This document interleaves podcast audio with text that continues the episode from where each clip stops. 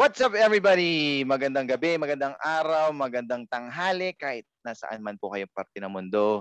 Welcome to Bigotti Brothers. Ako po si Dale Rubio, kasama ang aking mga kapartners, mga kabrad. Palagi Anthony Andres. Supremo, kamusta? Chat, magandang magandang uh, magandang magandang umaga, tanghali, hapon sa inyong lahat, sa mga nakikinig.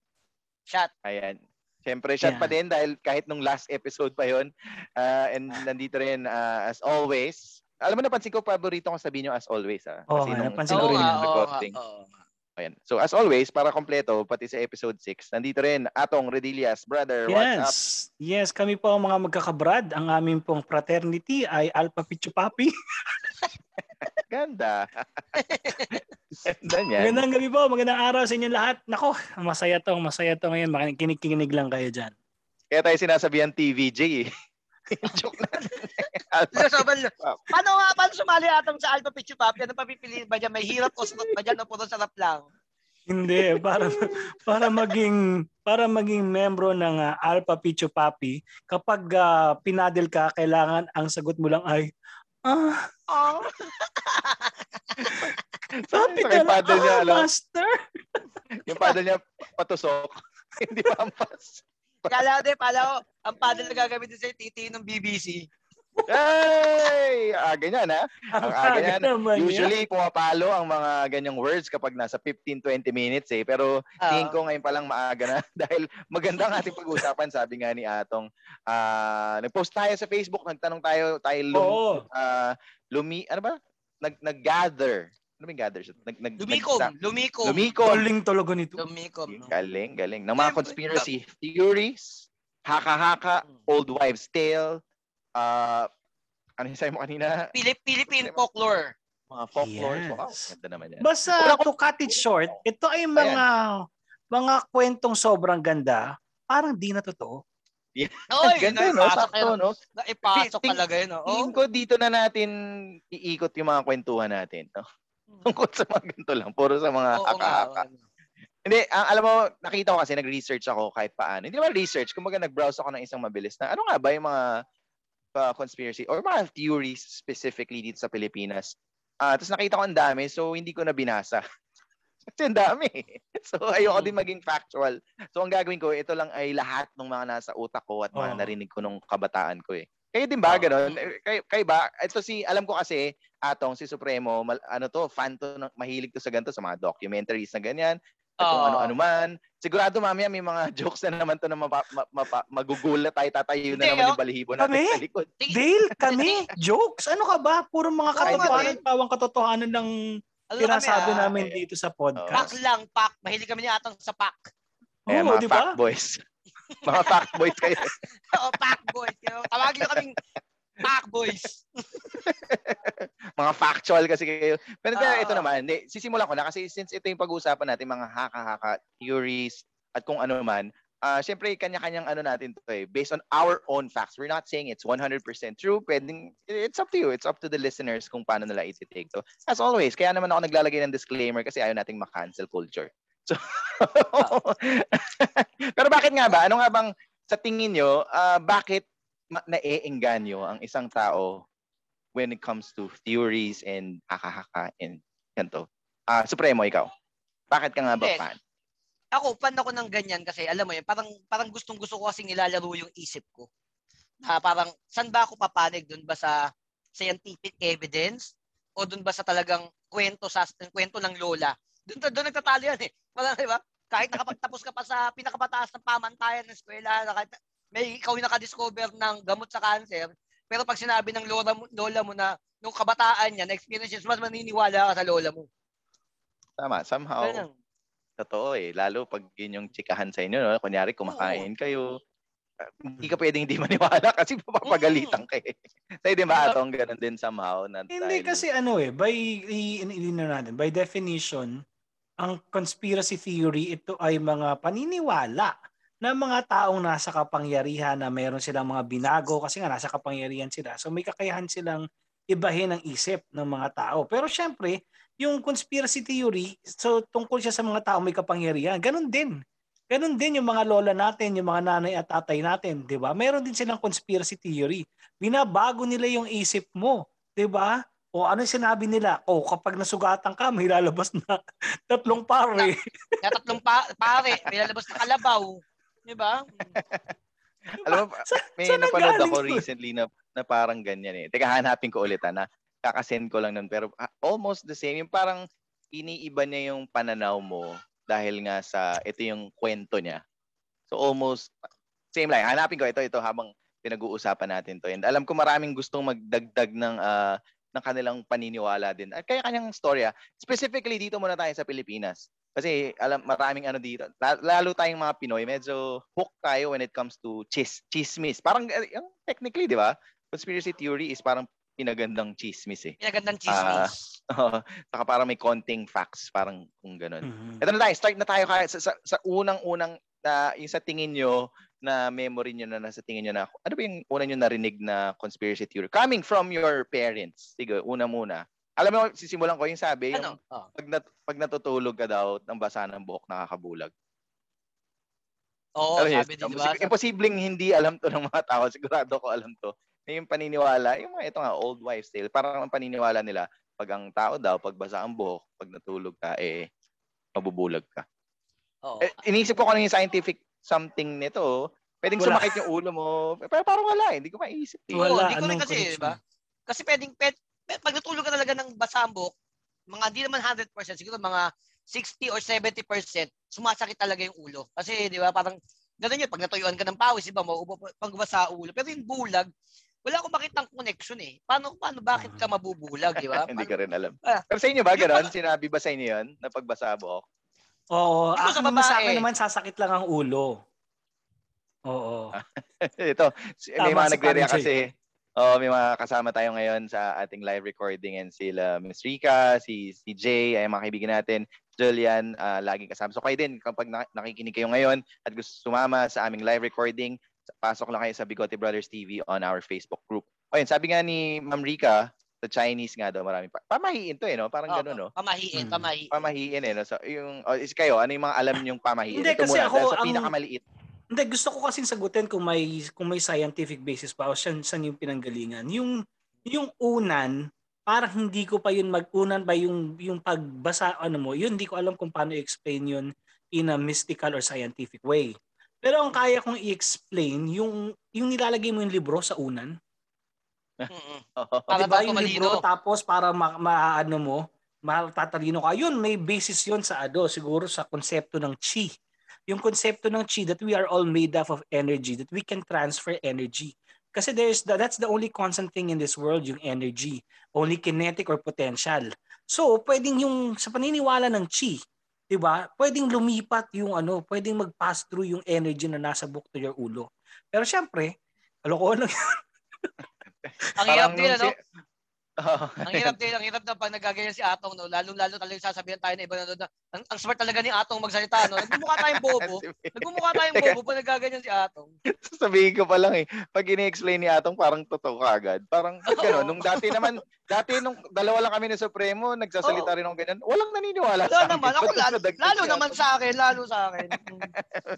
Kaya ako, dadagdudugtungan ko yan tungkol sa pagkabulag, yung magbabasa ng buo. Ako kasi, kasi talaga, ang alam ko, sasakit lang ang ulo. Pero ang alam ko talaga, totoong nakakabulag, eto walang halong bastos o walang halong biro. Yung sinasabi talaga, pag, pag nagjajakul ka daw, yun daw yun, pag nasobrahan ka daw, nas, nagkakano daw, nakakabulag daw yun. Pag, pag nasobrahan ka daw sa pag-masturbate, nakakabulag daw yun. Pero natunayan ko na parang exaggerated daw yung kwento. Hindi Bakit? nakakabulag yung pag-masturbate. Ang nakakabulag yung sperm. Yung sperm. Oo, kasi may isang may, may may isang bata dati ng Asian China. Wow. Asian China, nakatira. Oh, wow. Nakatira sa malapit sa bundok sa mga, Bakit ano, parang ikaw uh, parang hindi talaga totoo? Oo, alam mo kaagad na gawa-gawa lang. Ang hirap sa inyo, akala nyo, di ako nag-research. Oh, anong year? Anong year yan? Ano, anong year? Ano, ano, Asian China. A- Asian China, year pa to ni, ano pa, ni Ip Man. Anong pa to ni Ip Man? Gago, hindi Asian China si Ip Man. Ngayon, panahon lang yun ng Japanese War eh. Di ba ancient yun? Hindi. Ano lang yun ang China-Japanese War? Hindi kasi yung sapatos nila. Yung ano, sapatos dynasty? Parang... Anong dynasty? Eh kasi, kala ko kasi, kala ko Asian na kasi sapatos sila, parang binalot lang na papit na tela tapos lagyan lang ng tali. Hmm. Basta, yun yun, yung, yung basta dun dun oh, na patunayan. Ano yung nangyari dun sa bata? Diba, nagmamasturbate yung bata, nagmamasturbate yung bata. Tapos nung, nung nilabasan siya, tumalsik yung sperm niya sa mata. Oh, sa mata niya. Mm. Eh, hindi niya alam, diabetic pala siya. So, tapos natutulog siya, kinakain ng langgam. Nilanggam yung sperm. Tapos nabulag siya. Nabulag siya. Siyempre, nahihiya na Nahihiya siya sa nanay niyang sabihin na gano'n. Kaya pinalabas lang niya na nakakabulag yung pagmamasturbate. Nahihiya siyang, nahihiya siyang sabihin na tinalsikan yung mata niya. So, paano niya sinabi to sa Chinese? Ano lang, naka-translate lang. Ano, ano eh, naka, ano lang siya. Nakasulat lang siya dun sa parang guhit-guhit. Basta parang guhit-guhit lang yun. Tapos kakaano ng, ng maling. Kaano ng maling. Basta, oh, basta puro, oh, puro guhit-guhit lang. Puro guhit-guhit. Nung pinasa yung reseta, pinasa yung reseta, may subtitle. May subtitle yung reseta.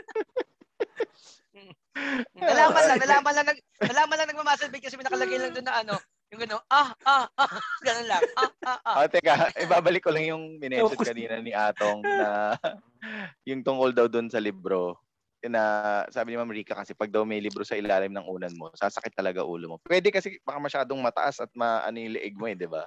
Pero ito rin ba yung concept nung, yung nineties, yung nilalagay doon sa pyramid? O oh, yan, sabihin ko naman sa Ana Riddle eh. Ano ba mas effective maglagay ng Gan- libro o maglagay ng... Ernie Barong. Ernie Barong, di ba? Yung... Oo, oh, oh, diba? Nalagay ng pyramid sa tubig. Parang ganun. Chi din yun, energy. Parang yun yung paniniwala nila eh na pag ininom mo daw eh tatalino ka. Hindi, kasi pinaniwala nila kasi di ba yun yung parang isa sa mga greatest mysteries of the world.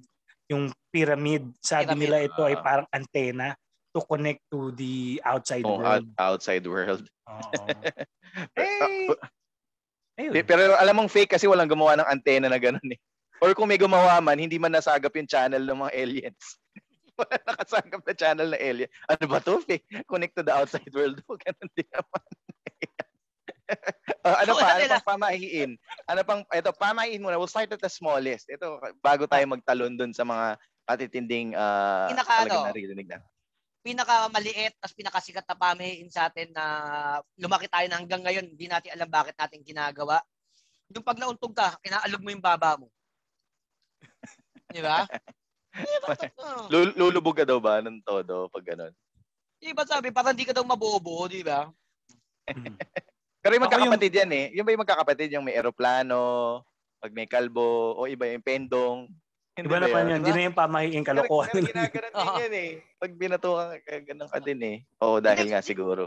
Kasi yun kasi kasabihan ka, pag binato ka kasi, di ba? Pag binatuhan ka daw, yung utak mo daw bumababa. Kaya mo kailangan alugin para tumaas. Hindi ako hindi ko makakalimutan pamahiin na kung iisipin mo ang sama eh. Ang sama. Alam mo yun, kapag may nahulog daw na kutsara o tinidor, tapakan mo kasi may darating na bisita. So, alam ka, bakit mo kailangan tapakan? Kawawa naman yung bisita. Alam niyo ba yun? Sabi diba? Nga sa Facebook, pag may nahulog daw ba na bisita, may darating na kutsara. Hindi, one time, tinry ko yun eh. Tinry ko yun. Tinry ko yun.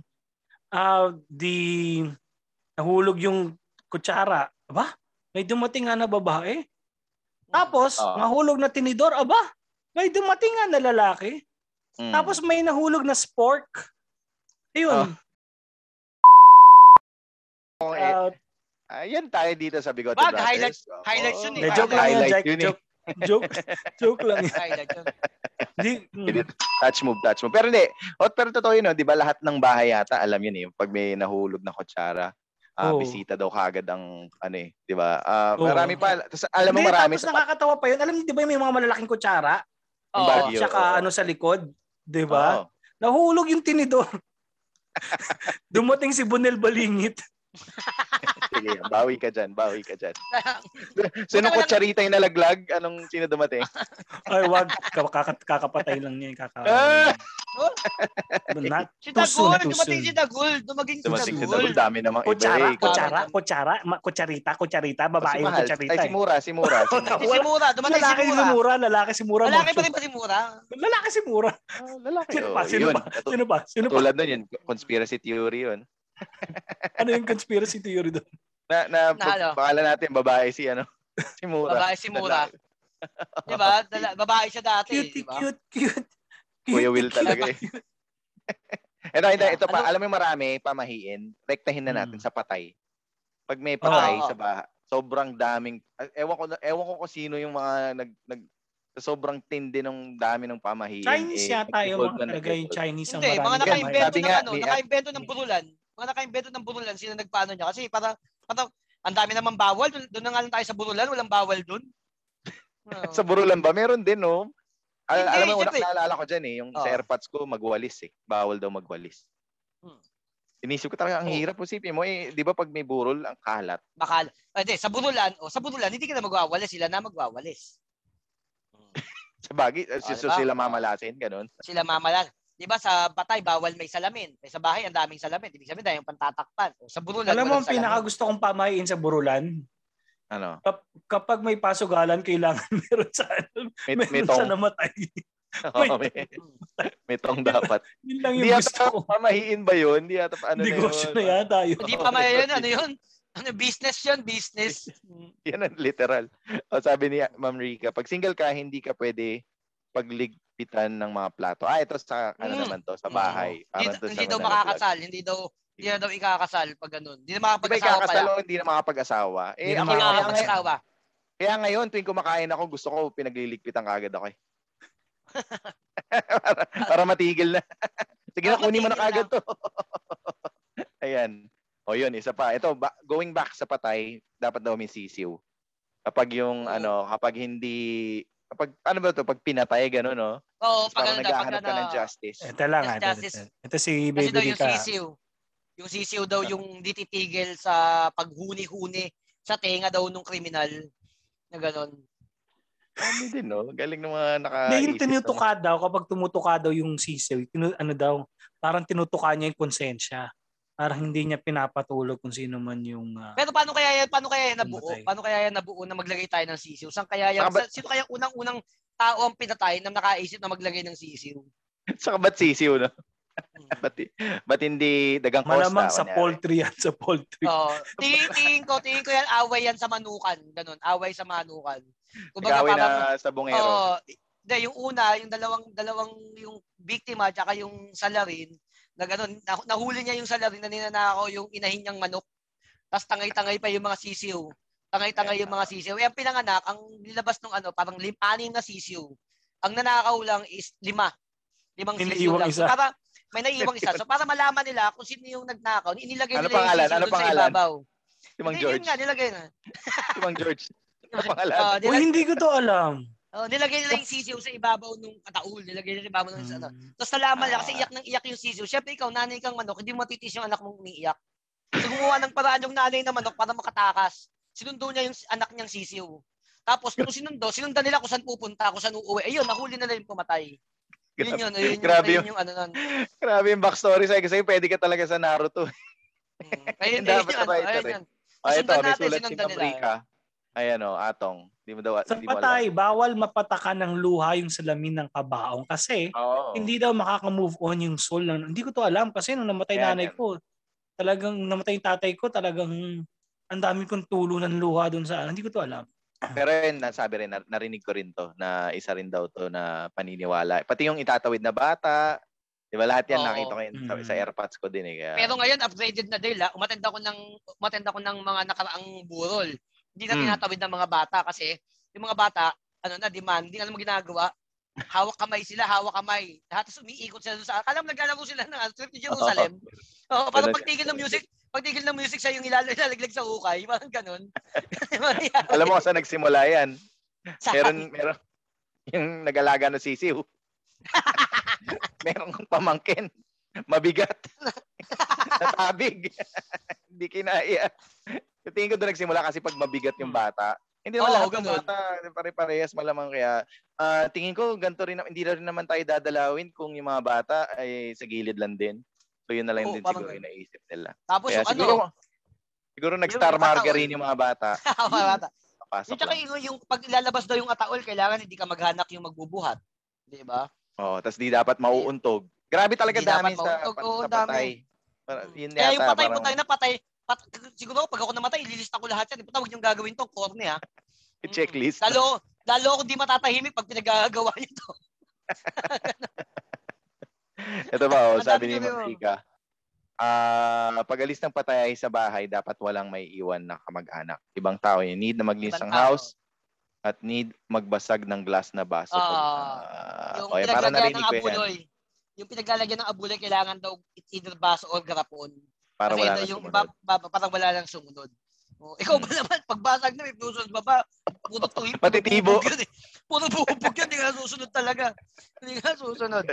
Uh, Minsan iisipin mo talaga kung ano yung basis nila para lang oh. uh, magkaroon ng ganito. Pero grabe yan sa ano, baka nga kung sino man yung mga nakaisip. Pero tumindi, no? So siguro coming from this, parang dito rin siguro nagsimula yung mga kwento. Kaya let's say start sa multo, di ba? Kung paano nila na, na visualize yung mga multo. Tingin ko dito lang din galing sa mga gantong kaliliit na pamahiin eh. Di ba? Siyempre, let, eh, kung naniniwala ka sa multo at kung ganun ba talaga itsura nila eh, di ba? Parang ikaw story atong, ng White Lady. Ikaw atong, oh, ikaw atong. May, may research ka ba kung kailan nagsimula ang multo dito sa bakit ginawang panakot ang multo sa Pilipinas? Oh, ano bang, ano to eh, Filipino folklore? Kasi mga Pinoy ting panakot eh, di ba? Parang sa... Especially ang balate, ang babae sa balete drive. Oh. Hindi ko alam, pero kasi sa kultura talaga natin noon pa, naniniwala, ano tayo, animism tayo, di ba? Kung saan naniniwala tayo sa may espiritu ang puno, may espiritu ang lahat, di ba? Sabi nga ni Montas, ah, yeah. You think you own whatever land you land on. Di ba? Lahat naniniwala tayo sa mga espiritu-espiritu, di ba? Oh. Uh, mayroong naniniwala sa espiritu ng kalikasan. Parang ikaw, naniniwala ka sa espiritu ng alak, di ba? Tanda mo, si Pocahontas din nagsabi ng may colors daw yung wind. Oh. So, hindi nga ako niniwala sa espiritu ng alak, kaya nga lagi ko siyang hinahamon. Espiritu ng alak, magpakitang paramdam ka. Hindi, ito, walang halong biro. Ito, sabi nga kasi din, mahilig akong marinig, mahilig akong manood o makinig ng mga documentary. Yung spirit, yung, yung kwentong aswang, yung kwentong aswang, hindi yan nag, nag-umpisa doon sa ano ba yan? Yung kay Kapitang Gimo. Di ba? Yung si Kapitang Gimo. Sino si Kapitang Gimo? Hindi nyo kilala si Kapitang Gimo? Yung, ano, kilala ko yan sa Fairview. May kainan sa, yan. Si, sa Shake, Rattle and Roll dati, yung si Marilyn Reyes, nung dumalang oh. punta sa, sa probinsya, story ni Kapitang Gimo yun. Yung, yung probinsya na puro aswang. Hmm. Yan ba yung pangit na bahay tas gumanda? Yun lang yung naalala ko sa mga ganun. Hindi na yun, wala ba yun eh. Eh, may, diba mas ano na, ito yung, ito yung, ito yung baso sa pinakalumang na, na panood ko na documentary ng Tang Aswang. Ano pa to? Uh, gera, ano pa to? Nag-umpisa sa gera. Hindi ko alam kung ang ano ito. Basta may gera din sa Pilipinas. Yung mga kalaban daw natin, ang, yung mga naisip ng mga tao para takutin yung mga kalaban natin. Ang ginawa nila, nag-set up sila ng parang parang cannibalism type. Nagpanggap silang zombie. Parang gano'n na nakita, nakita ng mga sundalo. Nakita ng mga sundalo na may isang patay tapos kinakain. Kinakain yung laman. Kinakain ng mga ano yung laman. Tapos yung itsura nila, gano'n nakakatakot. Tapos nakita daw ng mga sundalo yon, parang hindi daw na ano daw nag-close daw, hindi daw sila na hindi daw sila mabaril. Tapos nung sinubukan daw nilang habulin, nagtakbuhan. Nagtakbo ah, kaya parang naisip nila na na okay pala okay itong pang ano, pang takot sa kalaban. So ayun doon daw doon nag-umpisa yung na sa Pilipinas may mga ano, may, oh, hindi ko alam kung aswang ang tawag nila doon. Kumbaga parang doon nag-umpisa yung parang kwento daw na may mga cannibal sa Pilipinas na kumakain ng kapwa nila tao. Oh, ganyan. Uh, gusto nila, grupo sila, kaya gusto nila, aswan sila. Aswang! We, we, we eat aswang! We eat aswang! Pero halos ganyan yung story, lahat naman ng, ng panakot, nag-start talaga sa panakot sa bata. Eh. Like, panakot. Diba, yung, lahat doon, nagano panak either panakot sa bata, panakot sa kaaway. Uh, parang, ito rin, lalayo ako ng konti, hindi naman sa aswang. Parang gusto nung, para lang may hanapin. Yung treasure, yung Yamashita treasure. Oh, Yamashita. Sabi na wala naman daw talagang treasure. Parang nilabas lang ito para lang maging busy yung mga Pilipino at makapagtago ng tuluyan yung mga, okay. Or makatakas mismo yung mga ano. Parang gano'n. Ang kwento yung... niyan, para bumalik daw yung mga tao sa pagsasaka. Oy, kita mo magkaiba tayo ng... Na... Kasi nagdidig sila na nagdidig. Oo. Oh. Diba? Parang any other treasure. Parang gano'n naman. Wala daw mapanla kasi ang, ang, ang binubong kalbundok. Bundok. Naging hagdan-hagdan pala yan.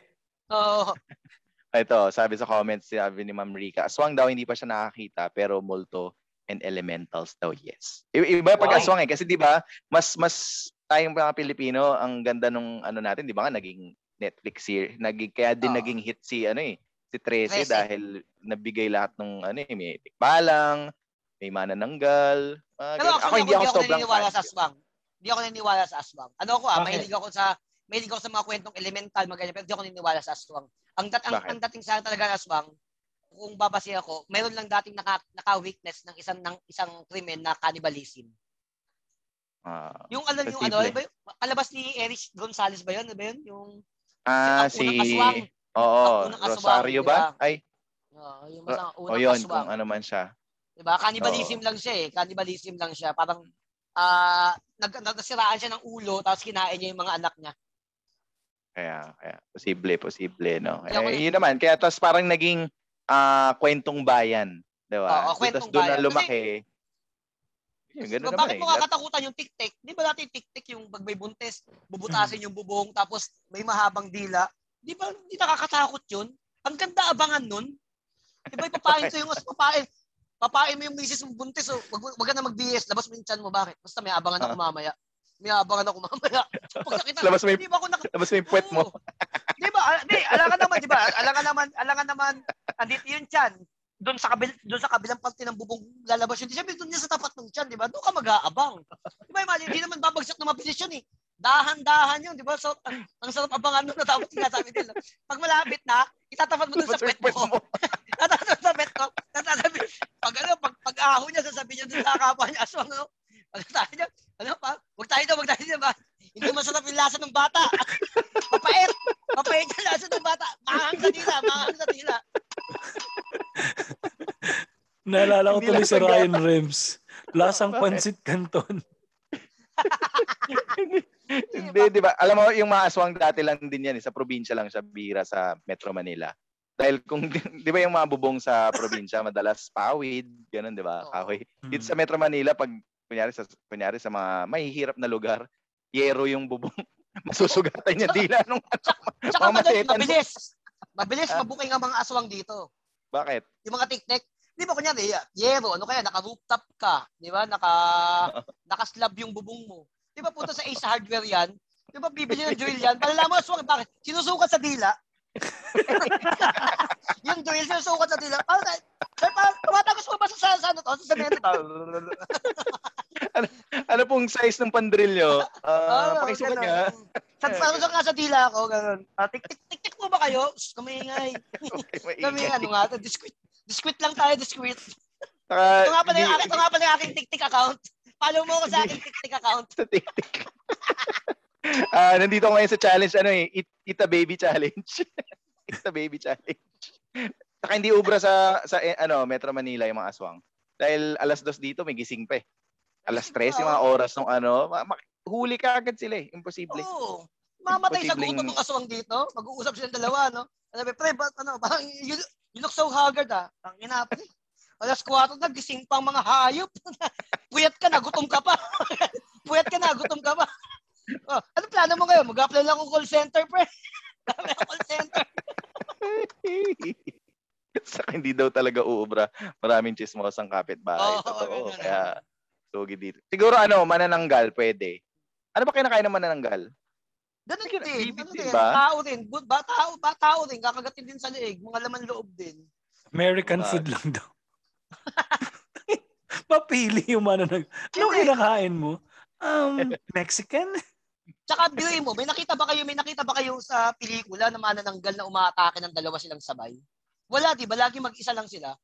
Wala magkaibigan so, manananggal. Oo, oh, paano sila mag-uusap? Pare, pare, teritoryo ko to. Nakarecord na pala YouTube. Pare, teritoryo ko to. Wala naman nagsabi sa akin yung ito. So, no, fifty-fifty na lang.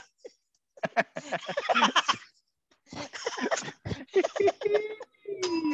Pero sa kaya nag- actually, may libro talaga ng mga mga Filipino. Kung may kanya-kanyang story yan eh. May mga kanya-kanyang story. Features, yeah. Oo. Kami po ay kalokohan lang ha. Huwag po kayo. Mamaniwala sila na. Huwag nyo kayong seryoso. Meron, meron talagang libro na isulat ng Filipino mythical creatures. Yung mga... Kung saan nga nanggaling nga yung mga kapre, yung mga oh. aswang. So, meron yung... Balang. Mm, oh, meron yung... Ano yung, ano, yung, ano yung kapre? Yung kapre yung ano, di ba? Yung malaking tao. Malaking tao sa puno ng balit. May tabako. Oh. Ano yung ano yung kabayo? Tikbalang. Tikbalang. Oh. Oh. Yun yung malas eh, no? Oo. Oh. Ang nakuha niya yung mga pangit. Yung mga... Diba? Kasi ako, sorry. Mukha, ulo niya, ulo niya, kabayo. katawan niya tao. Di ba? Oh. Baliktad. Baliktad. Kung ulo niya tao, pambaba niya kabayo, swerte. Oh. Hindi, kaya nga, kung may, kung may Facebook ang kung may Facebook sa sa kanilang mundo, may inggit sa center. May inggit sa center. Parang ano, how to be you. Magko-comment siya pa, nagpo-push yung center na ano. Uh, parang, Totoy Mola here. How to be you po. Si, uh, yung kapre, kapatid ni Enchong D. Di, kapre D. Pero kanina ko pa pinipigil. Kapre D. Ginusto mo yan. Papalakpakan ko yan. Ang ganda niyan din. Ba't di mo ipatato? Sorry, sorry, sorry. Ayan. Pero yun, other than aswang, sige, let's move forward.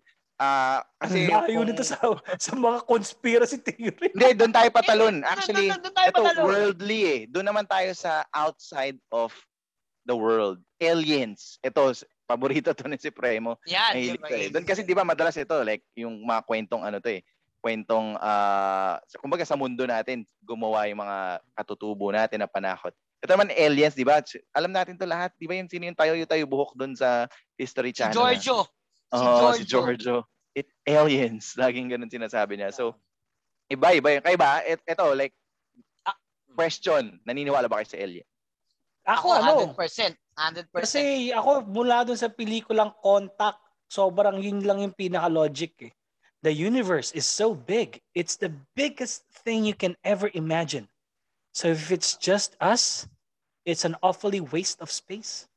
Parang ganun. Oh. Sobrang ang laki. Isipin mo, tuldok lang tayo sa universe. Oh. Tapos tayo lang may buhay. So ano tayo yung ano, kalat, buhay. Oh. kalat lang. Kalat siya lang yung pagkalakalaking Jupiter. Di ba? Parang, oh, parang napaka ano yun. Parang napakayabang natin para isipin na tayo lang yung nabubuhay. Di ba? Parang... Kaya kasi Enrile ngayon buhay pa. Bakit? Kasi ang dami niyang inaanak sa ibang universe. Oh, ayan. Multiverse yun, iba yun. Iba uh, yung... Hindi, yung... totoo talaga. Ako, mas naniniwala nga ako sa ano. Mas naniniwala ako sa ancient aliens kaysa sa Bible. Uh, ba, may, may tataas ang kilay dyan. No? Kasi para sa akin, there's... Paano, paano magtaas ang kilay? Paano magtaas ang kilay? Uh, ganun lang. Paano oh. magtaas ang kilay? Yeah, sige na, nila. Pwede na yan. Nasa YouTube.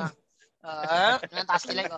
Eh, basta kasi nga, di ba, yung may mga kwento dati na nung mga sinaunang panahon na sabi nila, may nakita silang liwanag na bumaba sa langit. Tapos ang, ang ano dodos, ang sasabihin ng mga nagawa ng Bibles, that is an angel. Di ba? Mm. Angel. Ecclesiastes pero, yata yan, uh, sa libro yan ng Ecclesiastes. Uh, pero, pero pag nakita nila doon sa mga, lum, mga lumang drawing, hindi naman, wala namang pakpak, basta nag-drawing na sila ng taong lumiliwanag. Tapos mm. galing-galing sa ano, galing sa kalangatan. Tapos yung isang, yung isang, pinakasikat pang painting ng Mother and Child. Ng, ng Madonna and Leonardo Child, diba? Da Vinci. Uh. Oo. May, pero hindi si Leonardo da Vinci ang nagpainting. Pero Mother and Child din siya. Madonna and Child din yung ano niya. Sa background, may isang lalaki na nakatulog sa langit. Kinopya kay Da Vinci. Oo. Oh, si, Mona Lisa, si, si Mona Lisa yung babae. Si Mona Lisa yung babae. Sorry, may, sorry, isang, go, may, may isang tao na nakatulog sa background. Background ng painting ah. May isang tao nakatulog sa langit tapos may spaceship talaga. Literal na spaceship. Yung ano oh, talaga. Oh, si Da Vinci yung... nga yun. Si Da Vinci, da Vinci ba yun? Da Vinci ba yun? Oh. No, yun nga. Diba? Diba ba, bak- bakit magkakaroon ng idea yung painter na yun kung wala siyang precise, diba? Yung ano, yung spa- spaceship talaga ng alien ha? Kung paano, kung paano mo sabihin sa bata. Eh, magdawin ka nga ng spaceship ng alien. Aliens. Yun yung mga ano. Yun nga yung sabi doon. Pero eh, balik tayo. Ito, maraming ganyan, diba? Mga napanood natin sa... kung saan-saan. Even on Facebook, marami din. Like, start pyramids, na-mention kanina, eh, di ba? Yan nga daw, parang sobrang perfect nung structure na nung panahon nung mga Egyptians. Eh. Naalala ko tuloy yung sa Facebook, yung sinishare sa atin ni Jay Mutsug, ganito yung mga pinag-uusapan. Eh. Oh. Hindi, di ba?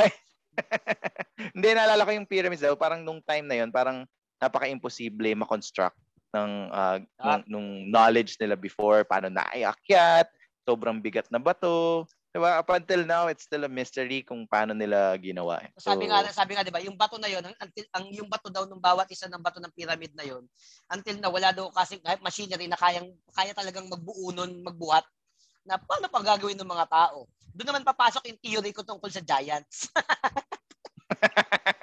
Hey, hey, hey, hey. Sa akin naman, ang, ang theory ko naman tungkol sa giant, di ba may mga dinosaur dati? Ah. May mga dinosaur. Diba? Malalaki sila. Mga uh, ang dinosaur, ang dinosaur dati, hindi na, hindi talaga sila malalaki. Kasi normal lang silang mga lizard, ang malalaki ng that time tao. Uh, para lang silang para lang silang normal na ano ngayon. Hindi sila lumaki, tayo yung lumiit. tayo yung uh, ako naniniwala ako sa mga giants. Anong giants yan? Kasi feeling ko kasi meron tayong tinatawag na recessive trait at saka hmm. dominant trait. Yung dominant trait, yun yung namamana mo, 'di ba? Oh. Kaya ako naniniwala sa giant kasi kapag naliligo ako, parang may giant. Pero ang late ko lang. So feeling oh. ko na ako yung dominant trait sa giant. Sige na nga. Huwag kasi gano'n, huwag kasi gano'n titignan yung paa mo. Suportahan kita diyan, sige na nga. Ah, ayan. Nawala ako, sorry. Wala, wala, wala. Giant, oh. talaga, naniwala, naniwala ako sa giant talaga na ano. Mara, maraming, maraming mga nagpatunay na na totoo yung giant. May mga nahukay talaga ng mga buto, ng mga ganyan. Kasi dati, konti lang naman ng mga tao. Konti lang naman ng mga tao. Ayan. Buti na lang, walang giants, no? Isipin mo kung saan tumatay yung mga yun. Ang hirap siguro. Alam mo, hindi, go. Ito, giants. Ito pa susunod, di ba? Dinosaurs. Parang hindi ka pa... hindi ka hindi mo kailangan lumayo, yung ano lang, dagat, 'di ba? Ang daming oh. 'di ba, parang hindi pa fully uh, na di-discover kung ano Over. nga ba mga sa kailalaliman, di ala. Parang may isang paboritong mockumentary na napanood. It's a mockumentary dahil hindi naman pala siya totoo, pero pinalabas siyang parang totoo sa Discovery Ay, Channel. Yung about yung sa paborito ko, mermaid. mermaids. Talaga after noon, Brad, talagang ano mong paniwalang paniwala talaga ako. At alam ba yan, yung sa, sa, Green, sa Green Island, yung ano, yung Marami, may kamay na, story, yung may kamay oh, na pumalo. Kamay, oh. pati yung mangingisda, lahat kompleto, as in tungkol siya sa mermaid. That's a Discovery Channel siya pinalabas. Ah. So parang, oh, siyempre, pag ako, Discovery Channel, parang, ah, baka sakali. Oh, ako baka, ah, hindi ko alam kung maiinis kayo dito ah. Pero dun sa napanood ko, nalaman na talaga nila kung ano yung middle ng dagat. Ano? G. Nakaka- diba maiinis kayo dito? Nakakainis ka, nakakainis ka. Nakakainis ka. Guys, sa mga nanonood, mga nanonood po dito, ang pakinggan nyo lang po yung mga matalinghagang sinasabi po ni Atong. Para po, para po manatiling masama, mag-comment kayo na matalino po talaga si Sir Atong. Uh, alam mo, kung tinanong mo sa akin yan nung grade two ako, hindi ko masasagot eh. Ito naman, ang pinaka-realistic na, na pinaka-realistic o yung doon ako naniniwala na theory about sa mermaid. Yung kay Christopher Columbus na theory. Oh, ano? ano? Grabe. Mm. Ibang Christopher kalinhaga. Columbus, sabi na hey, nagpapasikat si ano, ha? Parang oh. gusto rin masabihan. Name dropping! Ang... Name dropping! Christopher, close kayo minun! Gusto rin masabihan ng smart, ha? Mm. Hindi lang po si Atong smart dito. Si Supremo po ay matalino rin. De, Columbus, Columbus yung nati, oh. kapatid nino. Kapatid si Columbus Laguna. Laguna. Columbus Laguna. Hindi, ni Nova Boss. Columbus. Kapatid ni Nova Boss. Inulit para ma-explain. Et, sorry, sorry. Ito yung sorry. ano, ito okay. yung ito yung kwentong narinig ko, ito yung kwentong narinig ko kasi that time, 'di ba, ang mga ang mga seafarer daw, yung mga oh. naglalayag, mm. ba, naabot ng ng buwan, taon sa Oo, barko, 'di ba, ganyan-ganyan. Tapos ang ang ang ano daw nila, yung di ko alam kung uso na ba weeds nun eh. Basta ano sila, meron silang mga tinitirang mga hala-halaman. Siguro may kasama opium, silang Chinese. Opium. May, opium may, may kasama silang Chinese yung mga pinag mga pinagano daw, mga pinagtabasan ng mga gulay. yung ginaya yung mga binana nila, mga sinisindihan nila. Tapos high na high daw sila that time. High, high sila sa paminta. Oo, high na high sila that time. Tapos dumaan daw sila sa isang uh, parte ng dagat na may mga may mga dugong. Ah. Yung mga advertise, ano ba dugong is sikaw or di sila oh, yun sikaw, eh. Ma- uh, manatee, mantis, sikaw, manatees, manatees, manatees. Uh, mga ganyan. Galing talaga ng mga, galing diba? Mga kaibigan. Smart Parang may nag-research tayo mula kaninang umaga. Mga nagpapasikat na mga listeners. Eh, diba, ah. sa malayo, sa malayo, ang manatees kasi hugis tao yun. Hugis ah. tao talaga siya. Tapos, yun nga, nung nakita daw nila yun, na-imagine, eh syempre, diba, taon na sila sa dagat, never sila nakakakita ng babae. Puro sila mga lalaki. Oh. O kaya yung ayun nga daw, ang tingin daw nila doon, babae. Tingin daw nila doon mga babae. Kaya nung ano, nung tinira nila. Sila, ah, tinira, tinira, yun daw talaga yun. Ano, tinira daw talaga nila. Tinira nila. No. Tapos nung nahimas-masmasan daw sila, nakitaan daw nila ng ano. Parang hindi nila nakita yung tawan. Ang nakita nila buntot. Kaya nagkano sila na ano parang ano tayo pinaglaruan daw tayo ng ganyan na babaeng may kalahating isda. Kasi yeah, para nung, uh, pero para sa akin, pero sa akin hindi ako naniniwala na 'yun. Talagang tinira lang talaga nila 'yun. Tapos uh, pinakahuli lang. Kasi talaga tinira mo yung si Marizo. Babae pre, babae. Babae. To. Simula nung araw na 'yon. Uh, uh, ang tawag na doon ay mga manatiti. Ay, manatiti na sila. Hindi pa lang talaga, tingnan mo lang talaga 'yan, alam 'yan. Hindi siya makapayag na napahiya siya na parang, "Ba't mo tinitira 'yan?" Kaya sinabi niya, "Hindi babae 'to. Hindi ano 'yan, manatiti." Masakala siya. Ala, akala ko talaga kanina babae. Nagpanggap lang siya, nagpanggap. Akala ko naman ang kwento nun ano, uh, kapag nakipagtalik ka doon, magiging ano tunay na babae. Kasi malakas yung sumpa. Di kaya. Hindi ko asalik. Sino ang kapitan nila? Si Grims. Ang kapitan nila si Grims. Ayan, no, sabi yung mermaid simula daw ng kwento ng Bermuda Triangle. Oo, oh, di ba? Yung mga hatakan. Ay, yung Bermuda diba? Triangle na yan. Oo, sikat, no? Oo, di ba? Ano yan? Type ng cut yan? Yung type ng haircut? Hindi. Uh, ano hindi? Hmm? Hmm?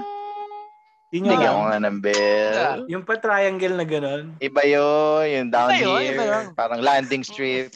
Hindi namin yun, alam yan. Atong, ano ba yan? Sa bagay, sa bagay, may punta, may point si Atong. Ayun ang Bermuda Triangle. Tapos pag nakita, pag dumapit ka dun sa pinakadulo, masisip-sip ka paloob. Masisip-sip ka paloob. Pero masisip-sip ka palabas. Alam na na, yun nga yung gitna. Kasi gitna mm. nun, di ba? Gitna ng dagat. G. G. G. Gitna ng dagat. Andun yung spot. Andun yung spot. Ito may G. Sige na nga. Sige na nga. Ayun, Bermuda Triangle. Bermuda Triangle. Sa mga... Marami, ano yung maraming kwento ever since eh, di ba?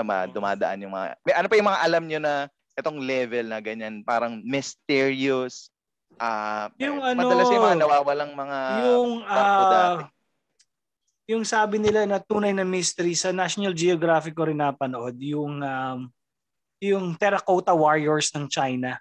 Yung may isang, ito ba yung mga, uh, ano, mga emperor. Sand? Ha? Ito ba yung mga sand? Oo, oh, oo, oh, oo, oh, yung, yung parang sa pelikulang ano, sa pelikula na Mommy Tree, Mommy The Tree. Mommy Tree. Oo, oh, oh, yun, yung Terracotta Warriors. Sabi dun sa napanood ko, imposible daw yung dami ng tao, yung dami ng warriors magagawa sa ganong ganong ka-short na panahon. So pinan tapos iba-iba pa talaga yung sukat ng mga Terracotta Warriors. So pinaniniwalaan nila totoong tao talaga. Tao daw talaga yung mga yung mga Terracotta Warriors. Ay, yung parang mga... na-mamified lang sila. Parang ganon, parang ganon talagang. Na-snap ni Thanos, hindi lang naagnas. Nabuo lang yung pagkakasad. Pag-snap ni Thanos, umuulan. Pag-snap ni Thanos, umuulan, nabasa agad. Nabuo. Diba? Pa pahabos sila, pahabos, nabasa, tumigas. Oo, nakita ko yun. Na, ano din, grabe rin yung ano nun. Ang, ang, ang freaky in a bit dahil, diba, saka mukhang bawat, ano eh, bawat, bawat tao iba yung mukha na. So oh, actually actually maganda na banggit niyo si Thanos kasi diyan lumalabas kung bakit ang daming mga conspiracy theories, conspiracy theories eh, di ba? Yung mangyayari sa Avengers halos lahat hinulaan na ng mga tao 'yan, di ba? May kanya-kanyang version.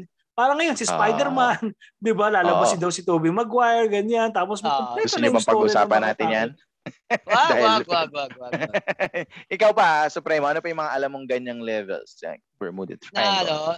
Uh, ano yung, yung, yung, ano yung mga paborito mo? Yung talagang pag naririnig mo yung mga gantong usapan at talagang ikaw ba alam mo yung ganito? Yan, tama. Area fifty-one, di ba? Bakit, uh, until, until now, bakit uh, sinasabi ng, ng U S government na wala naman daw something sa Area fifty-one pero bakit siya uh, bawal puntahan? Diba? Ba bakit so hanggat bakit yung mga tao hanggang dito lang, hanggang telescope lang na pwedeng tanawin yung Area fifty-one. Tapos bawal may lumilipad na kahit anong aircraft sa radar uh, ng taas ng Area fifty-one. 'Di ba? Bakit? Anong meron sa Area fifty-one? Alam mo last year yata 'yon, if I don't know. Parang pero last year parang nagkaroon pa ng uh, event na parang sugurin yung Area fifty-one eh. Oh, uh, 'di ba? Yun. Uh, parang naging trend siya. Oo, na parang let's oh. go to Area fifty-one. Tapos kasabay parang... ng Naruto run. Oo, tapos ganun tama. Oo, ganun pupunta sila sa Area fifty-one na ganun yung takbo nila. Ang dami weird sa U S eh. Paniniwala na nga nila na yun dahil aliens, dahil May mga ganung lugar. Basta weird. Yung daw ang airport uh, eh. Yung daw ang airport ng aliens eh. Kung baka pag ang mga aliens bababa dito sa, sa Earth, kailangan daw mag-report sa doon sa Area fifty-one. Doon talaga sila mag- uh, parang do- nandun daw may U F O, di ba? Na bumagsak, uh, doon nila nilabagsak. Yung mga nakukuhang alien. Pero ngayon napansin mo, wala na masyado, no? Parang ang, ang ano nga eh. Puro parang, patay na. Puro patay na lahat. Ironic. Dahil ngayon, meron tayong mga magagandang camera. Pero wala tayong nakukuha na ganun. Wala nakukuha. Pero dati, nung may mga kung ano-anong labo na, di ba? Saka sila labas ng labas ng uh, U F Os, di ba? Hindi kasi so... dahil sa TikTok yan, dahil sa TikTok. Wala nang uh, TikTok na mga tao ngayon. Hindi, pero ako talaga, hanggat ano, bisan talaga pag, mag, nasa, pag natama, lumalabas ako, alam mo yung tumitingin pa rin ako sa langit pa rin. Nagja-just, uh, nagbabaka sakali ako na baka may biglang tumaan. Oo, ganun. Ako ano, ganito yung sobrang nung bata ako. Ah, uh, kilala niyo ba si Roy Alvarez? Ah, ayun, si Roy Alvarez. Oh. Oo, barkada ng tatay ko 'yun. So isa yan yung ayan ang ano sa atin 'tong, 'di ba? Astronom- astronomical natin dito sa oh, Pilipinas. Oo, nung bata ako, kas- kabarkada 'yung tatay ko. Talaga nag-U F O hunting kami. Wow. Nag-U F O hunting. Paano paano ang kami. paano ang U F O hunting? Anong Ah, uh, meron minsan tumatambay kami sa Quezon City Circle para maghintay ng U F O. Ayan, sa wildlife, oh. Pumunta pa kami ng uh, Laguna, sa Los Baños, ganyan. Yes, Ma'am Rica, pumupunta ako ng Laguna dati. Um, yun, para makita ng, uh, ng U F O. At uh, hindi ko sasabihin kung nakakita talaga ako o hindi. Pero the point is, yung, ang ano na lang kasi, yung, yung wala na yung, yung passion mo eh, di ba? Yung tatay ko kasi talaga yung mahilig maghanap ng mga U F O. Tapos namatay siya ng heart attack. So parang ano nga yun yung U F O, wala wala naman na itulong, wala naman dumating na alien na eh, papagalingin kita papagalingin kita wala baka naman so baka naman pala lang na ato as much as yun. I believe as much as I believe pero ang, ang ano nga doon eh, anong dinudulot niya sa buhay mo, 'di ba? Ano ang uh, dinudulot niya sa buhay mo? So ang kulit yan. Eh no, yung going back na psycho kung sa sa panahon ngayon kung kailan mas advanced na lahat at mayroong possibility na mas makunan ng maigi yung mga U F Os, mas hindi sila nagpapakita. Siguro ganun sila katalino, no? Eh, siguro sa... Meron pa rin, Dale. Meron pa rin, meron pa rin. Nag-YouTube sila. Ah, ah, na-invento na yung, ano, yung twenty-five megapixel yung malinaw na camera. Sabi na mga U F O, sabi na mga U F O, eh, saan tayong, saan tayong planeta pupunta? Uh, try natin, sa pilit site natin sa uh, Earth. Di pa ako nakakapunta doon. Huwag doon. Eh, may iPhone na sila, may iPhone. Hindi, actually, ang pinakagusto kong theory no, about aliens, wala talagang aliens.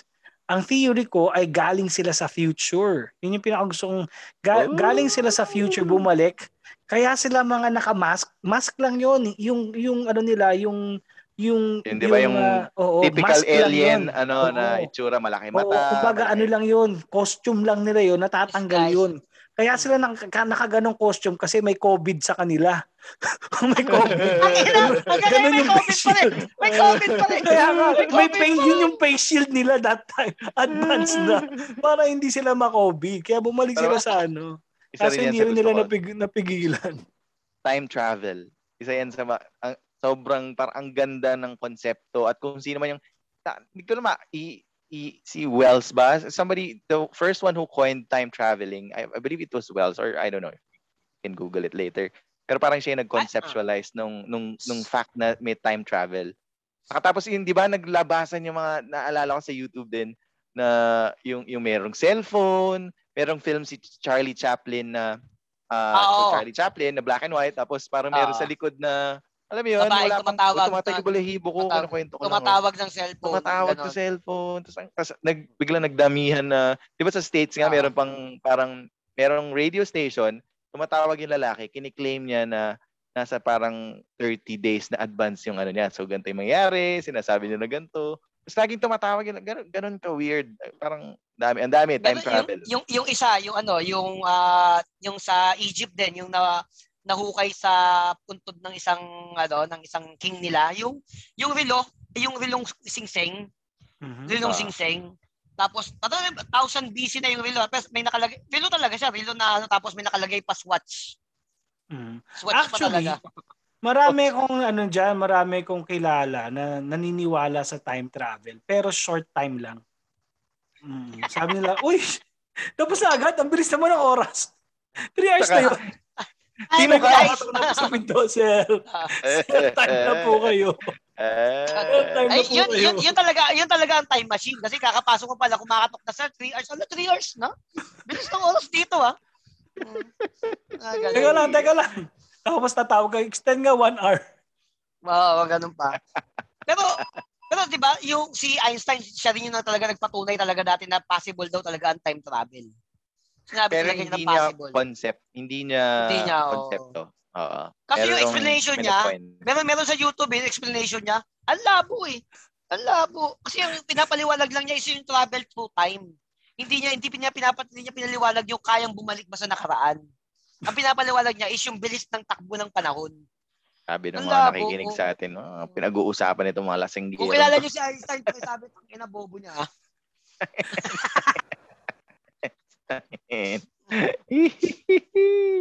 Pero yan, kasi di ba yeah, lahat ng pelikula yun ang ano eh, madalas na concept eh, and time travel, time uh, if oo, impact.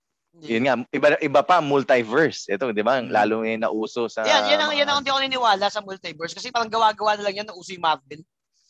Eh, hindi, noon pa naman din siyang konsepto na marami nga daw universe, parang alternate universe. Sa ibang ibang universe ganto ka. So parang doon pa rin siya babalik doon sa... Pero magandang ano yun, no? Magandang tanong-tanong yun. No? Halimbawa, ikaw, Supremo, sa ibang universe, anong gusto mong ano ka? Yan. Siguro, siguro, ano, isa ako sa mga apostol ni Cristo. Oo, tingin ko talaga, tingin ko. Tapos, tapos may sama ako ng love kay Jesus Christ, kaya lagi, ako, kaya lagi lang ako nag-joke about sa kanya. Ako feeling ko, bawag bagay ako na pare. Pare. Oh. Bakit? Bakit pare? Wala lang, feeling ko lang, mukha akong mabait eh. Okay na mo. Mukha akong mabait, ulul. Ako tingin ko, child star ako sa ibang universe. Tingin ko, child star. Teka lang, parang ma-prove natin, isang ano dyan. Nge! Tingnan natin, tingnan. Nge! Uh, ayoko, gagawin ko talaga. Kami naman na. Isang nge nga, isang nge. Malalaman natin niya kapag yung... Oo, kung anong quality ng child star. O sige, isang nge. Gano'n din. Dito ba sa camera na to? Yes, syempre. Nge. Okay, so ang mga, ang career mo, mga two years lang. Tapos ang mga speaking lines mo, mga nge lang, gano'n lang. Doon ka lang sa nge. Malalaman natin yan, Del, kung talagang dati kang child star, pag yung G C nila atong na parang nag-ano, nag-static. Apekto yung G C nila. Parang bigla pumapasok yung pangalan mo doon bigla, nag-aad na doon yung pangalan mo. Sabi ni Ma'am Rica, di ka daw atong, ano, pare, praile ka daw. Manyak na Kastila. Sobro naman. Sobro naman. So, sa alternate universe, ikaw talaga ang totoong tatay ni Crispin tsaka Basilio. Sabi ni Julia, no, alam mo nakikinig sa atin, kasali na daw ako sa G C nila atong. Sa alternate universe. Uh, galing, galing. Yung mga callback. Nasa alternate universe. Kaya, kaya minsan makaka-receive ka ng ano, no? Yung parang, bakit, bakit may message akong ganito? Wala naman akong, hindi naman ako sumali sa ganito mga klano, ha? Clan. Hindi, di ba? Ito, ito, seryoso. Di ba yung deja vu? Alam niyo ba yun? Oo, oh, yan. Oo, oh, yung parang vu, nangyari na. Hmm. Oh. Hindi, di ba ito, ito, ito, di ba, alam niyo yung deja vu? Hmm. Isa pa, isa pa. Yung concept daw ng, yung concept daw ng deja vu, yun daw yung alternate universe. Kumbaga, kaya mo daw na-experience yun dahil sa isang universe, yun yung naranasan mo. Pero scientifically, hindi siya yung ganun. Ano nga daw siya, mental condition talaga eh, yung deja vu. Pero, uh, yun, yun yung may nagsasabi na kaya mo daw na-experience yun dahil sa ibang parte ng, sa ibang universe, yun daw yung na-experience mo. Which is, parang kung isipin mo, oo nga no, di ba kasi ang eh, oh, ang anong pakiramdam ng deja vu, di ba parang mm, ah, hindi mo maintindihan naman, eh, parang gusto mo pang isipin ulit. Ako na experience ko naman ng deja vu na panaginipan mo na siya. Kaya mo na, ah, kaya na, kaya ka na pag napunta ka doon, bigla mo sasabihin na parang nangyari na to kasi napanaginipan mo na siya. Yun. Pero yun nga, katulad sabi ko, ano daw siya, mental condition daw talaga ang deja vu. Kala ko, kaya... Ilocano lang yun eh. Na, na, D J, D J bu. Bombay, si Bombay si D J. Kaya. Pero nga, di ba? Pero ako madalas ako makaranas ng deja vu. Malakas, malakas ako makaranas. Madalas. Makaranas. Bakit? Hindi, lagi. Pag, pag, di ba ako, lakwatchero ako eh. Lakwalaging gano'n. Takin na, parang galing na ako dito. Daligaw ka ganun, kasi. Hindi, galing na ako dito. Parang table ko na to. Hindi. Di ba ba yun? Hindi pa kasama yun? Hindi pa kasama yun. Magkakamukha kasi talaga yung mga yun. Oo, tsaka magka- o, ka pala, tsaka magkakaamoy kasi sila, may pambini. Kaya lagi ako uh, natin madalas ka lang lasing. Ayan. Sabi ni Ma'am Rica, wala pa proof ang doppelganger. Pag nakita mo daw yung sayo, mamamatay ka na daw. Grabe. Uh, Dumi, doppelganger. Ko, nakita ko naman si Ian Veneracion. Boy pa rin ako. Uh, pero, oh. pero Madam Rica, Madam Rica, yung dop, dong doppelganger na yan, dito sa bahay namin, totoo yan. Dito, itong bahay namin to, haunted to eh. Haunted to sa akin, haunted tong bahay na to.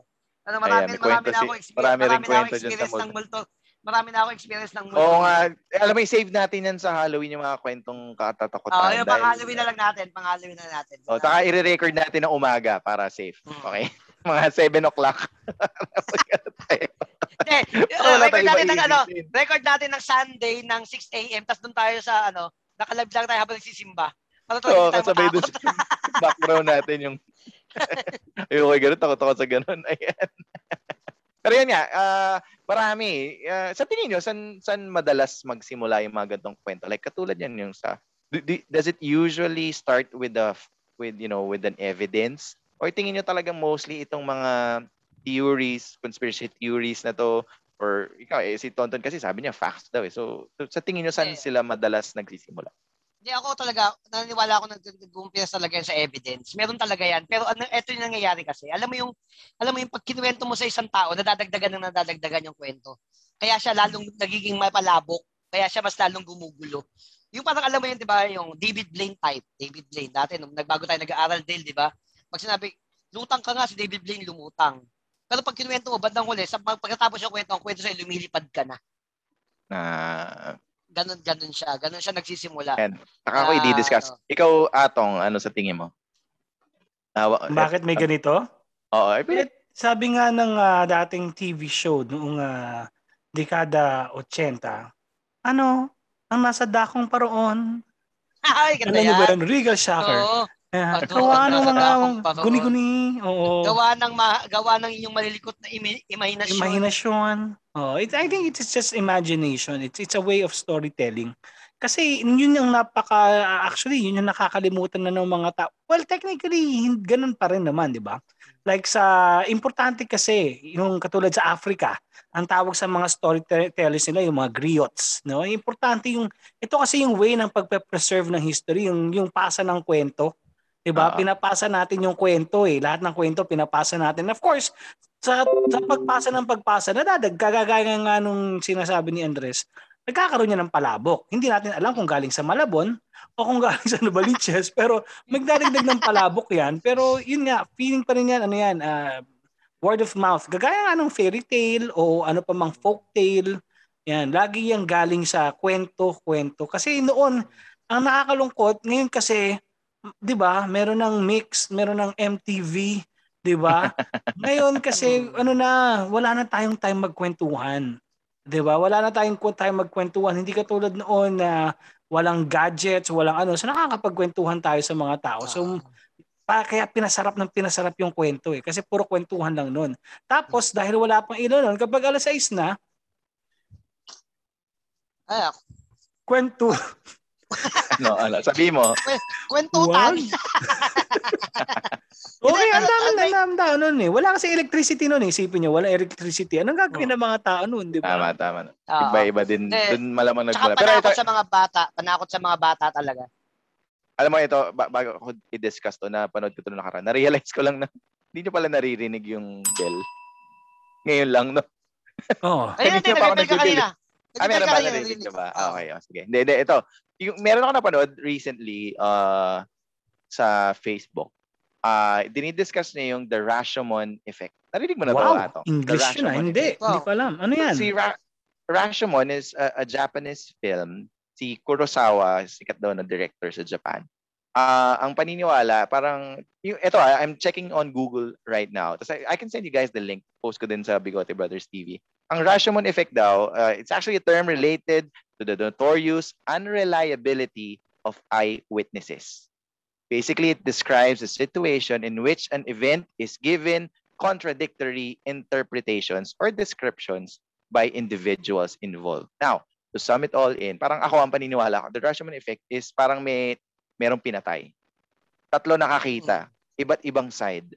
So iba-iba yung kwento ng taong mga nakakita ng ano. So parang dahil iba-ibang ang tao ang nag-describe, iba-iba yung kwento, depend, hindi mo alam kung kanino ka maniniwala. So parang ganun uh, ang style ng the Rashomon effect. Uh, madalas na ito ginagamit sa mga movies, uh, kung paano nila, alam niyo yung Gone Girl? Napanood niyo yung movie oh, na Gone, Gone Girl? Girl. Hmm. Naalala niyo yung style ng storytelling nun? Naalala niyo ba? Kasi ayoko din naman spoil. Baka hindi pa naman. Alam ko naman. Alam ko naman. Oh, alam diba? Kung, kung pinatay. Pero nung ang totoo, yung pinakita yung image nung sa babae, iba yung nangyari. Diba? Ganun oh, madalas eh. So, ano, tamba ko pa tungo dito basically. Hindi so, parang ang, like, yung, yung stories, depende naman ito dun sa taong oh, nagkukwento talaga. Just like siguro with, with theory. So, depende kung sino yung nagkukwento, ito yung paniniwala niya, ito yung explain niya sa mga tao. So, oh, it's up kaya to nga, the dahil people. Magkano, ano eh. Kaya nga meron, di ba, na kwento ng lola, yun ang pinapaniwalaan natin, yung pagkinuwento ng lola. Back, tama. Um, tama naman. Parang dun talaga siya, it will all boil down to kung kanino ka talaga dapat maniwala, ano ba, ikaw ba yung nagbabasihan, sa, nagbabasi ka ba sa facts, uh, ano bang, eh, yun, ganun, ganun talagang madalas na, parang ito, kwentuhan, na kung depende kung kanino ka maniniwala. Oh. Diba? Ganun kasi, naman. Eh. Oh, kasi ako nung bata, bata ako, mahilig na talaga ako sa mga ganyan. Di ba, hanggang ngayon nga, sabi ko, diba, pampatulog ko. Nanonood ako dito. Si Del, diba, pampatulog yan eh. Ako pampatulog ko rito. Mag-isa, mag-isa ako sa kwarto. Ano, pinapanood ko, YouTube ako minsan, pinapanood ko Scariest Places on Earth, Ghost Hunter, Ghost, ano, yeah, ano, ano, ano, ano, tungkol, tungkol, sa, tungkol, tungkol, tungkol, lang, mahilig ako manood na tungkol sa mga multo, sa mga nakakata. Kasi nung bata ako, ganyan talaga ako. Mahilig na ako. Pag naaalala ko nung, basta, basta nababakta ko pa hanggang kinder eh. May naaalala na ako nung kinder ako eh. Naaalala ko pag umupunta rito ko yung lola ko. Yung lola ko Bicolana, di ba? Pag umupunta rito yun, dito matutulog yun. Pagkatapos kumain, lagi ako nagpapakwento doon ng nakakatakot. Lagi ako, mm-hmm. lagi akong ano, nagpapakwento doon ng nakakatakot. Marami talaga siyang kinikwento na, alam mo yun, yung, may, na, may kinuwento siya sa akin dati na, alam mo yun, yung, nung dalaga pa daw siya. Nagpapastol sila nung mga ano ng ng alaga ng lolo pa niya, ng lolo pa niya ng mga kambing. Kasi inabot siya ng gabi, may, may nakita siya lumilipad na kabaong. Yung mga ganun, 'di ba? Isipin mo, 'di ba galing sa lola mo? 'Di ba? Ano, tinatakot lang, tinatakot lang niya ba ako? Totoo yung kwento niya. 'Di ba? O dahil ba gusto ko lang magpakwento na nakakatakot. Pero syempre, ikaw ba kunya rin lola, lulukuhin mo ba yung apo mo? 'Di ba? Parang ganun, 'di ba? Hindi natin alam. Hindi mo natin alam. Nakita ba niya talaga 'yon? Di natin alam kung kwento ba niya yun talaga yun o nakwento rin lang sa kanya ng lola niya. Pwede. Ano naman. Ganon, di ba? Tapos pinapasa-pasa lang yung kwento. Ganda. Ganda naman. Ikaw, Atong, what's your take on this, you know, uh, parang ano din eh, kasi kung isipin mo, di ba parang fake news? Mm-hmm. Uh, technically, chismis, fake news, dyan, dyan, dyan naman lahat yun eh. May isang magkukwento, mm-hmm. may nakita isang bagay, kunyari, tapos magre-react sila, gagawin, iba yung pagkakadeliver ng kwento, pasa-pasa na. Ganun. Actually, ako dyan, ano, yung intent, yung intent ng kwento. Ako, hindi ako lalayo, no? Yung tatay ko, ano siya, mahilig siyang magpatawa, mahilig siyang gumawa ng kwento, siya yung nagsasabi na yung Viagra, wala daw side effects, puro front effects lang. Ganda. Yakin mo talaga. Tatay ko talaga nagsabi nun. Tatay ko talaga nagsabi noon. At ang nakakatawa, ito totoo nangyari to ah. Nung namatay yung tatay ko, di ba siya binibigay sa iyo yung ano, yung uh, Viagra? Yung, hindi. Binibigay yung pitaka, yung pitaka. Ah, ah.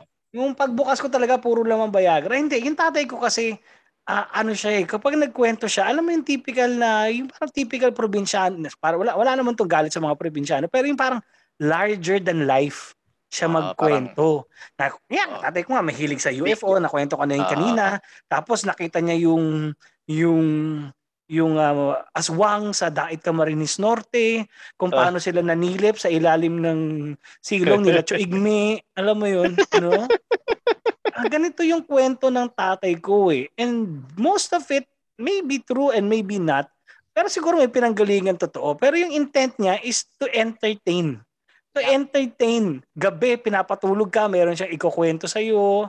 Uh, o kaya nang nasa shooting kami noon, syempre kapag sa shooting, ang tagal namin naghihintay. Ito niya yung buong C eighty niya, ganyan. So, ito yung mga kwento na nagpapasarap lang ng buhay natin. Eh. Di ba? Nag, nagpapaintriga yan. Nagbibigay siya ng, ng spice ng life. Whether kung totoo ba to o hindi, ay hindi mahalaga. Ang mahalaga ay kung sino nagkukwento nito sa atin at kung paano natin siya ina-appreciate. Di ba? Kasi mas mahirap kapag ikaw lang yung nag-iisip. Nakakabaliw yun. Pero kapag may tao kang kausap, kasama, tapos parehas kayo, kahit hindi totoo, naniniwala kayo parehas sa U F O, di ba? Parang okay pa rin. Parang okay pa rin. Parang okay lang mukha kang tanga, basta dalawa kayo mukhang tanga. Kasi pag isa ka lang mukhang tanga, hirap nun. Ayan. Kaya namimiss ko maging mukhang tanga kasama yung tatay ko, naniniwala ng U F O. Hindi nga, maganda, tama, tama naman sabi ni Atong yan, tungkol din sa intent. Kasi di ba, yung mga kwentong bayan na yan, yung mga kwento ng mga lola natin, lalo yung mga kwentong laman lupa, kwento ng mga, di ba, ng mga mga ganyan tungkol sa mga engkanto. Yan yung mga kwento na nagturo sa atin ng kabataan natin na, ba, na kailangan nating respetuhin ang kalikasan. Mm. Yan yun. Kasi di ba nagkakaroon tayo ng takot sa kalikasan, di ba?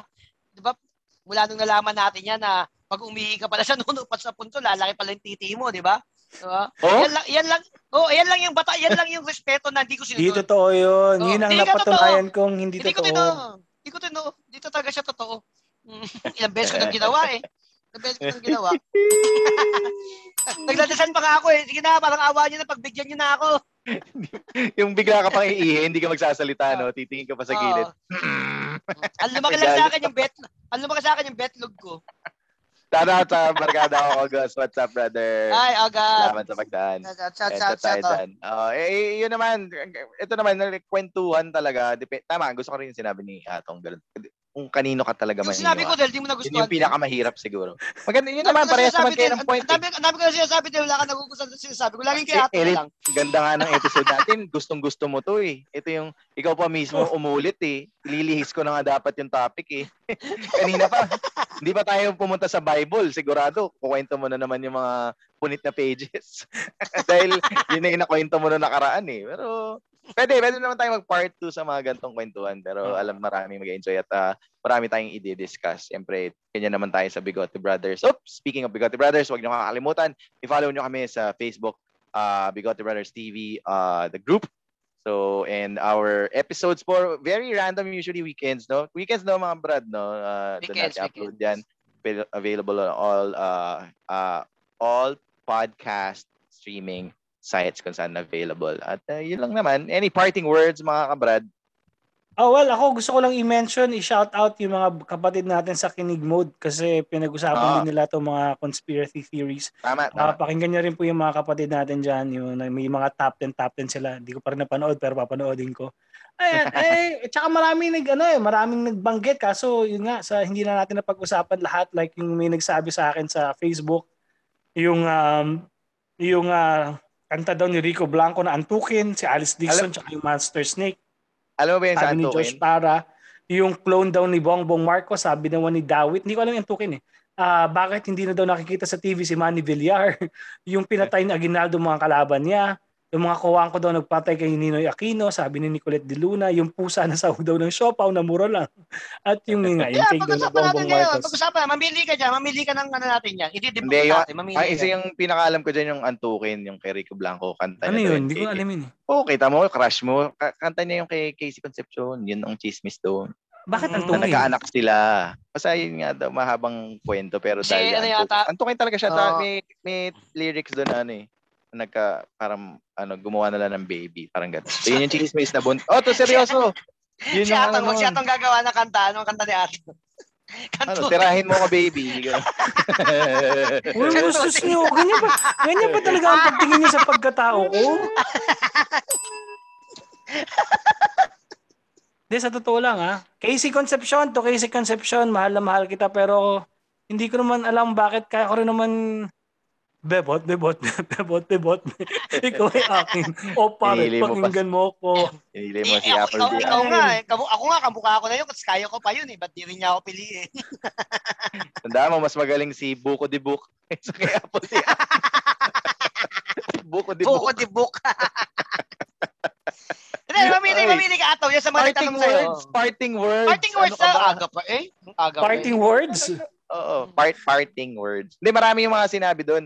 Like yung Alex, yun talaga mga common na ano eh, na paniniwala like. Oo nga, balita ko din yun. Ah, pusa, yung maling ano daw, sabi sa amin to dati, maling daw gawa daw sa sanggol. Eto, yung ano, seryoso. yung yung Pepsi dati, naboykot ang Pepsi dati kasi daw yung sa paltot sa factory ng Pepsi, may isa daw dong empleyado sugatan, nasugatan daw sa laglag daw yung nalaglag daw yung dugo o may AIDS, nalaglag daw yung tutuluan daw ng dugo yung ano. Sabi pa nga doon, drop daw ng Pepsi. Sabi ko, ang inalaki ng kampanya ng Pepsi, drop lang gamit nila paggawa ng soft drinks. Saka yung paborito nating lahat na na-mention natin, eh kung na matagal na daw patay si Ultimate Warrior. Oo. Dahil binitbit si Andre De Giant. Pumutok si yung muscle pumutok, dahil may goma sa ama. Pumutok yung muscle.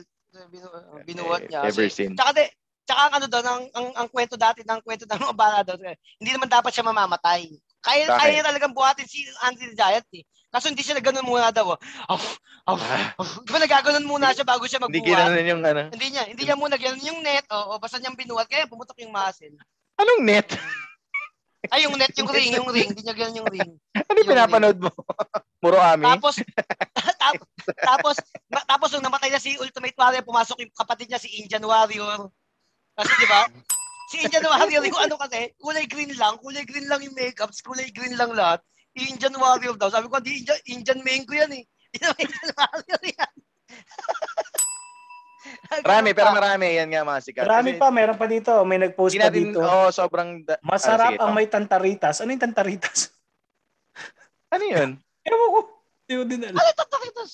Ano yung tantaritas? Ay, adi, tantaritas yung bulita sa etits. Ah. Di ko alam. Yung bulita sa, bulita sa etits. Di, di ko alam. Di pa wala tiyan. Di ko rin. Di pa, di pa wala katikin na yung bulita sa etits. Hindi ko alam. Si Badal August, abadi si Badal August tingin ko para may bulita sa ito. Uh, gusto niyo ba malaman? Gusto niyo ba malaman? T-T-Reveal. T-T-Reveal. Yung mga ganyang ngiti at tingin ko yan may bulita sa ito. Alala ko yung mga barkada ko eh. Shoutout dyan. Sa akin ang pangarap ko hindi bulitas eh. Gusto ko gusto ko sana yung buong bearing talaga para umiikot kaso hindi kasya. Ang laki ng bearing. Ba- bago tayo magtapos. Dahil napunta tayo sa kwentuhan na yan. Naalala ko, di ba yung, yung chismis na naglalagay doon ng toothbrush? Yung alam niya sa preso, tinutunaw daw yung toothbrush. Oo. Kasi toothbrush, tapos yun daw yung nilalagay hmm. doon sa bird. Meron gumawa sa amin. Hindi, hindi, hindi toothbrush yun. Hindi sila nanonood ng documentary. Bakit kailangan gawin yun? Hindi toothbrush yun, Dale. Ang ginagawa, tutunawin yung toothbrush. Ayun yung gagamitin pang hiwa. Ayun yung pagamitin pang hiwa. Tapos ang nilalagay doon, petroleum gel. Yun nga, ang mali nga yung pagkakarinig nung mali yung pagkakarinig sa amin. Oh, seryoso. Alam mo yung gusto niya yung toothbrush. Yung toothbrush nilagay. Saka mali pa, ginamit niya yung bristles. Sabi naman, sabi naman, sabi naman ba, pag, mas mabango pa yung, mas mabango pa yung hininga ng pepe niya. Eh, sa bibig niya. mula, mula, nung, mula nung ginamitan mo ako niya, hindi na ako naglalaktas. Yun, nung ginagawa, Colgate. Colgate na ginagamit ko, tsaka mouthwash. Bastos nyo? Napansin mo, hindi na, siguro may, na, may nagalit kay Atong sa mga nakaraang episode. Kaya, oh, wala, wala, wala, ano, eh. wala. May mga kaibigan kasi okay. Nagko-comment, na-excite daw sila sa Titi Reveal. So, hindi natin alam. Minessage siya ni Kathleen. Minessage si Atong ni Kathleen Gokien. Bastos mo, nag-sponsor pa makita ng Shomai. Uy, ang sarap ah. Lalo na yung okay, tama na ulitin mo. Ulitin ang sarap ng spare ribs. Si, oh. ano, yayain natin para mabigyan tayong lahat yan. Pero yun nga, maraming salamat sa lahat ng nakipagkwentuhan sa amin ngayong gabi. Uh, marami pang, ano, balik, ano tayo, mag-part two tayo nito siguro. Part two tayo ito. Para... Kasi yung part two natin, dahil gawin natin yung mga nag-P M kay Atong, i-debunk natin. Debunking oh. ng mga, ano, conspiracy tama. Theory. Debunking yan, naman tayo. Yan.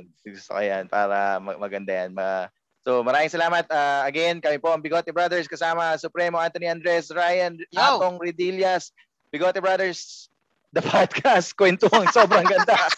Nagbubulol. Wala kasi tayong outro eh. Dapat dito yung outro. Ito na lang ang ating outro. Maraming salamat po sa inyong lahat. See you soon. Stay safe. Magical. Yeah.